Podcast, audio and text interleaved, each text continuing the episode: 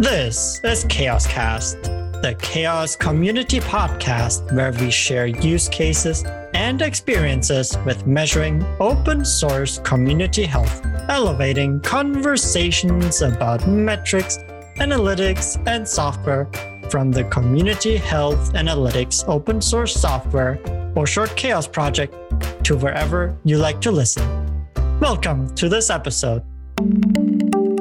This podcast is sponsored by our friends at Sustain, a community of open source enthusiasts and professionals that care about the future of open source. Learn more at sustainoss.org. On the panel today are Andrea Gallo. Hi, Gero. Hi, everyone. Very glad to be here again. I'm with Linaro. I'm responsible for membership development we do a lot of work around open source. Primarily, we maintain and the ARM architecture in the kernel. We do a lot of work in improving the overall open source status for the ARM ecosystem. And I've been with the Chaos uh, board since the beginning. Excellent. Georg Link. Hi, everyone. Georg here. Super excited to be with you again. I am the director of sales at Bitergia one of the co-founders of the Chaos Project, maintainer of several working groups, and also your host for today's episode. And I'm super excited to introduce our guest, Luis Canas, who is someone that I've gotten to work with at Bitergia over the last year and a half. And he is also the one, if you ever wondered, who designed the logo that we have for our podcast. Uh, we had a little contest on the chaos mailing list for what our logo should be and Luis submitted the winning design. And so i'm super happy to bring him on and hear his story. So Luis, could you tell us more about yourself? Hi hi everyone. Well i'm super excited to be here. So thank you so much for for inviting me you know i love to create logos and the stuff, but I'm very awful at drawing. I don't know how to draw. So when I saw the contest, I saw an opportunity to create a logo. You know, I created the logo we use when we were part of the research group in Madrid before we created Bitergia. So, but that was an awful logo, but I guess that the rest of the people were worse than me. So I created the logo we were using for years. And this time I think I got lucky. So, so I got something that is kind of sexy so I'm glad you like it. Yes. Well, we voted, and there were more than just me who liked the logo. So, what about yourself? You're at Bitergia. I know you're one of the co founders. So, let's uh, start with what you're doing now, and then maybe you can tell us a little bit how things evolved to get to this point. My current role in Bitergia is well, I'm the customer support manager. I'm also the project manager in Bitergia. So, but I moved recently from the engineering team. So, since we created the company, uh, we are a small company. So, in this kind of companies, you tend to do several things uh, during the, the different years. Well, we started Bitergia in 2012, and most of us, I mean, most of the people who created the company were involved in a research group, which name was LibreSoft in Madrid, in the Universidad of Juan Carlos. So we were working there for kind of a decade. Well, one of them was the leader of the research group, which is Jesus Barahona. And the rest of us were, were working there. And Danny and me, Daniel Izquierdo and me, finished the, the degree in that university and started to work on that group. And basically, we were there for a decade. And when we ended, to be plain and honest with you, we had no funding, we had no research projects. I started to, to see myself with a tie and with a suit in an office. And I was kind of scared. So I started to talk to Danny. I remember the image. I remember the, the place we were talking about this. And, and we were like, well, maybe we should start thinking about creating something. And we got a request from Stefano Maffulli, who was by that time the community manager in OpenStack he was asking for something that was not related to research anymore because was something that is really something let's say ready to be done in the industrial side so we started to think about creating something related to metrics and then we started to talk with some folks with the leader of the group with Jesus, with Abraham Castillo, with some of them more. And we created the company with our own money because in Spain it's quite hard to get funding. So we got basically the, the money we get for some of us got the money the state give us for the unemployment. So you, you can get that money and, and get it in the bank if you create the company. So you see the, the money in your account for less than a day and the money goes to the, the company. So this is how we put the money and the company. We started in 2012. So you were at the research group and you were already doing research into open source communities and metrics and you're building out the tools and then you had requests for more metrics than what was research related yeah, Jesus Barahona was doing many things related to open source and to studying the impact in, in libre software. So, and he started in the in '98, I think.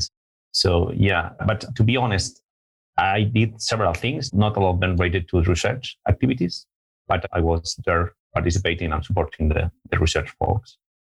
I'm curious if I may ask, when you started the company, did you follow those kind of management books or starting the company for dummies, those kind of books.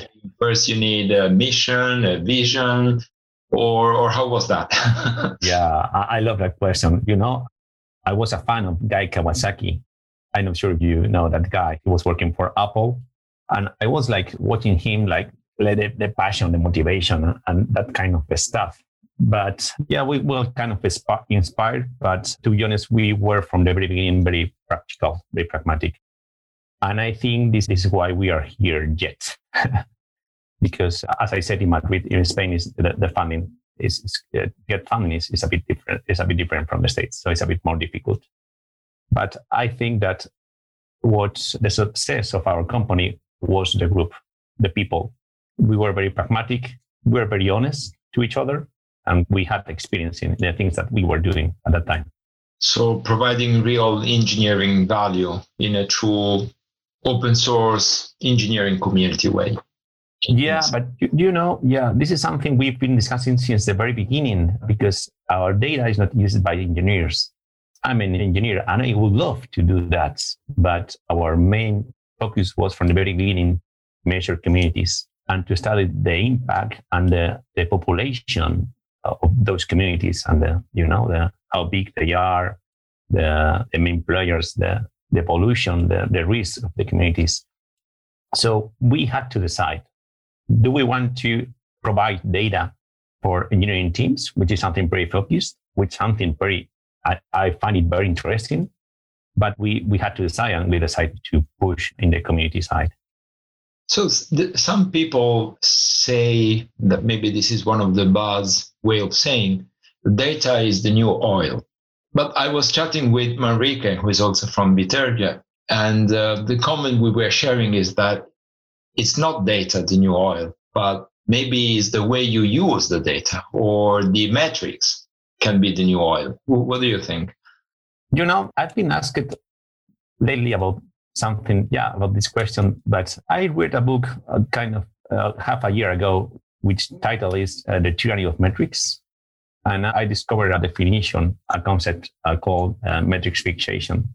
Basically, one of the things that I'm concerned about this definition is that in the current companies and the current boards of the companies, the upper levels want to get metrics because they love to get beautiful numbers so they don't need the people who understand what is behind. So, of course, data is very important. Of course, data in the future is going to be even more important. But without the knowledge of the data behind, I, I think we are we're running risks when we don't want to have the people to uh, interpret that data. So data is the new gold, is the new oil. Data plus the people who interpret that data is the new oil. I'm pretty sure of that. So you and your tools and your metrics and what we are doing in Chaos, we turn data into oil. We produce value. Yeah, yeah, we try, we try. But for instance, there is a very common feature request. Can you compare projects? Well, can you compare even the activity of, of two contributors? So some of them create commits, very small commits, but some of them create very big commits. I mean, in, in terms of the lines change. So can you compare this the activity with only the that number? So it's something quite complex. So until you don't understand the whole process behind the number, you cannot you cannot get the, the how it's called the, the conclusion. So this is the risk when I see that a lot of people is talking about metrics, metrics, metrics with no interpretation of the metrics. I mean, if we wanted to get only one number, this is something that is going to be risky from my point of view. And I would love to have a beautiful, nice indicator to say, okay, this is good and this is bad. But this is something that is going to be only useful for a specific case. That's my point. Uh, Georg, if I hand this over to you, this sounds to me what Luis has just uh, mentioned, this sounds to me very much aligned to the discussions, the recent discussion with the last few months in the Chaos board, adding interpretation to the metrics. Yes. So I was just thinking back as Luis was talking about how we started Chaos three years ago. And I was still working on my PhD in research. I haven't been this long in the space as Luis and others have been. And I was super happy when we started Chaos that Bitergia would be one of the co-founders bringing in all of this experience. And maybe we can talk a little bit more about what experiences you've had, Luis, so far. And the conversation, like comparing projects, that, that's something we've heard from the beginning. And recently, one thing we've been advancing in Chaos is how do we even have like standard reports or something where we can have a project come to chaos say hey i want to understand how is my community doing? I want some insights and so one of the new things if you go to our website under initiatives so chaos.community and then in the menu there's initiatives community reports you can now request a report for your own community. And we've decided on some of the metrics that we've been defining over the last three years to be the default visualizations that we show. It's not going to give a full, complete picture. Like Luis said, you still need that history of the community and you need that insight to interpret what the data is showing you. But we're experimenting with a way of saying here is some key insights. Go just request the report. We give you a pdf back and then we can have a dialogue about this. And maybe there's something that sparks interest for even more insights. So is that the conversation andrea that you were referencing yeah exactly yes because i remember when we started we started creating the different working groups and coming up with a significant number of metrics to be defined and implemented. And I think everyone can see the history in uh, the Git repo, even Git for the specification of the metrics. And then we started wondering, have we defined too many? How do we bring some order in the chaos of metrics? so yes. And Luis, how many tens or hundreds of metrics do you have available? And do you have a subset of the most common ones that you recommend to start with? I have my favorite ones, but to be honest, I don't know the numbers we provide by default. I know that the ones that we are using in my units with the customer manager, but I love one, one which was requested very long ago, maybe because I was coding it. This is the why I, I love it so much. But by that time, the community man- manager of Liferay wanted to know whether his team was attending the newcomers, the new contributions quickly. And so we were measured the difference between the reviews when the submitter was uh, someone paid by that company or a volunteer. And I love that metric because for this specific scenario, it was very useful. If you want your community to attract more people, you have to treat them very well. So you have to attend them pretty quickly and you have to provide feedback. If you do that, you're not going to get the, the newcomers and the, and the new contributions. So uh, this is one of my favorite ones. Lately, what I'm using is basically for customer support requests from customer support unit in Bitergia. We are measuring the ticket and the median time we spend in attending them. And this is a pretty basic, very, very basic ticket, I mean, metric, but it's quite useful to us. So this could be a, an example of, okay, which basic metric is making your life easier? This one is one of them that for us is pretty useful. The metric that we're mentioning about contributions from our own organization, from outside, from the larger community, that is something in chaos I know we had a really long conversation about because how do you identify contributors in open source and their organizational affiliation. You maybe have a list of your own employees and their GitHub names if you ask them for it. But then if you want to not just know who is inside, who is from the larger community, you actually want to know what other organizations they're from. It gets very challenging at times. By that time, what our environment was a community uh, driven by mostly driven by a single company. So they basically they, they knew all of the people involved in the community. So that was why uh, this team, I mean, the, the, team working for this company knew all the people.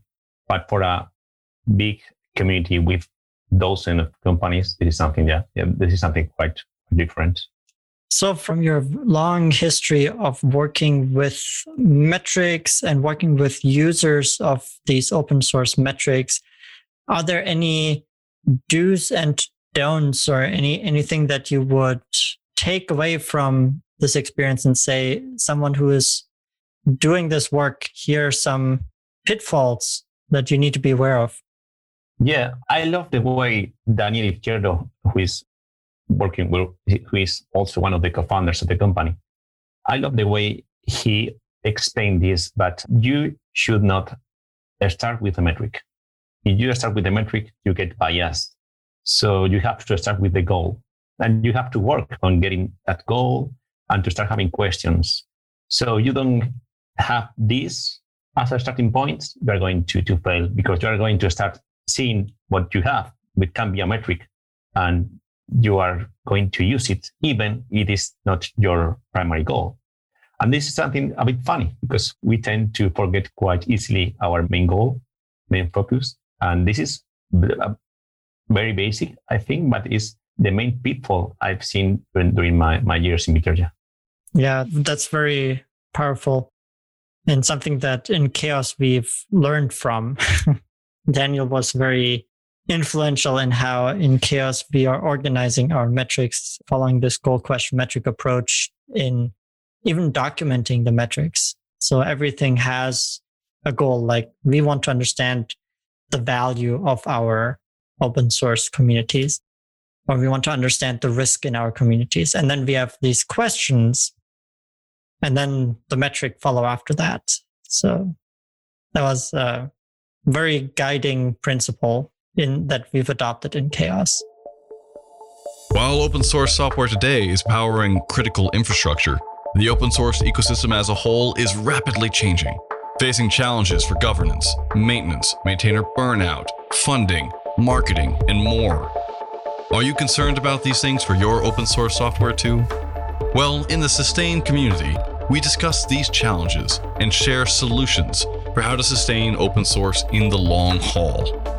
We meet once per year in person, and the rest of the time we keep the fire burning in our discourse forum. Join our conversations at sustainoss.org and sustainoss on Twitter. One of my favorite metrics is the geography one that Dawn has been driving in the definition. Because when you are the upstream for an open source project, you are the owner of an open source project. You are interested in understanding how successful you are.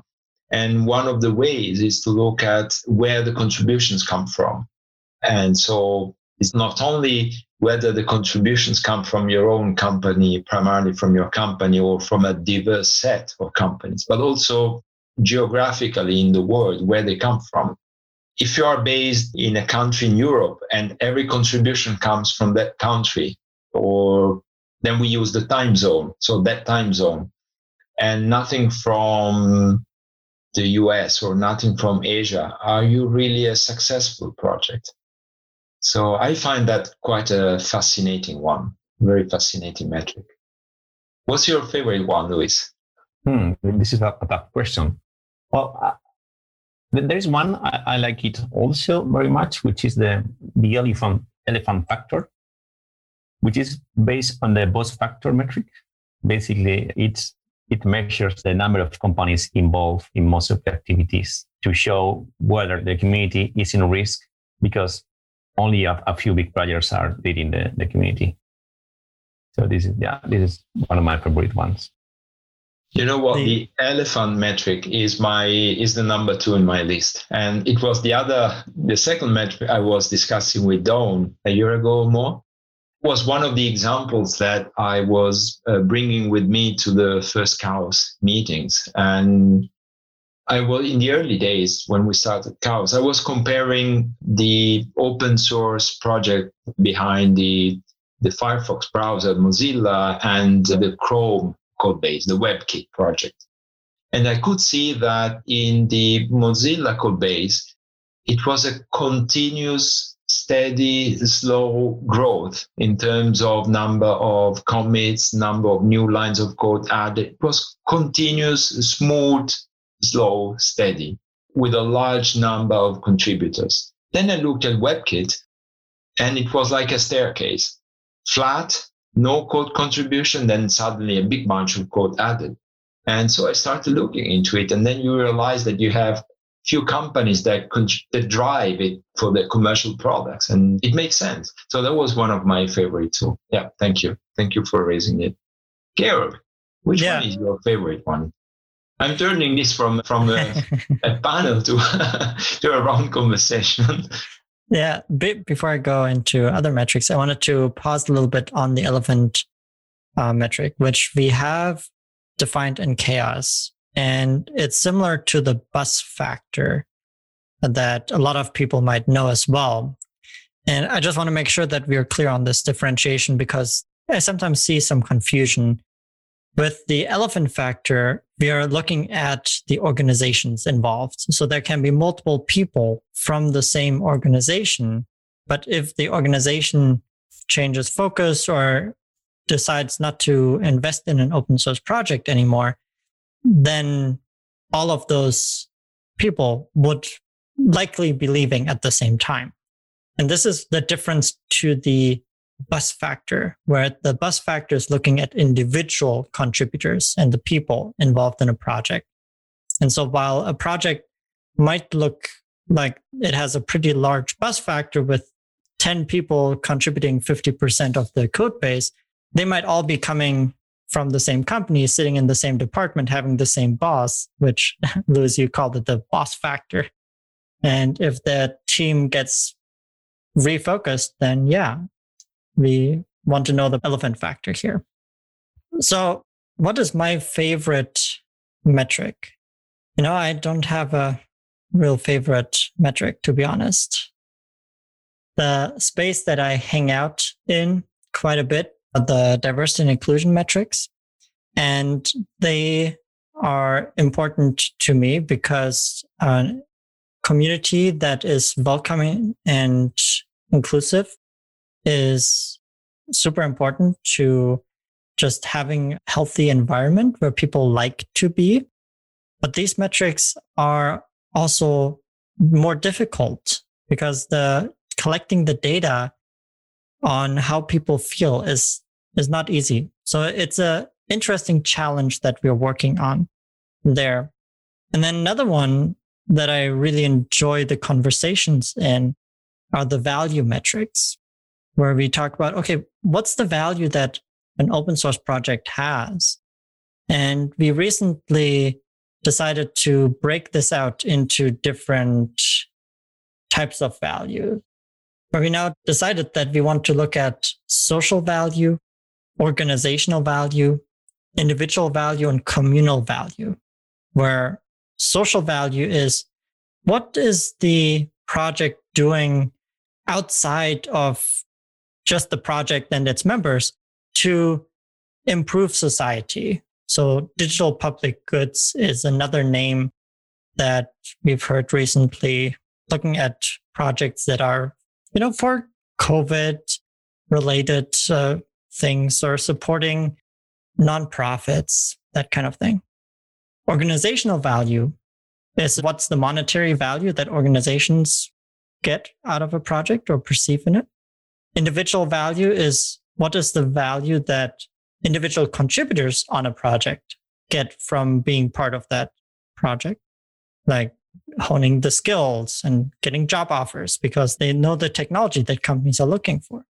And then the communal value is the value that we create in the open source ecosystem to other projects, to the downstream projects that are relying on us, or if we are very good contributors to the dependencies that we rely on, even contributing upstream.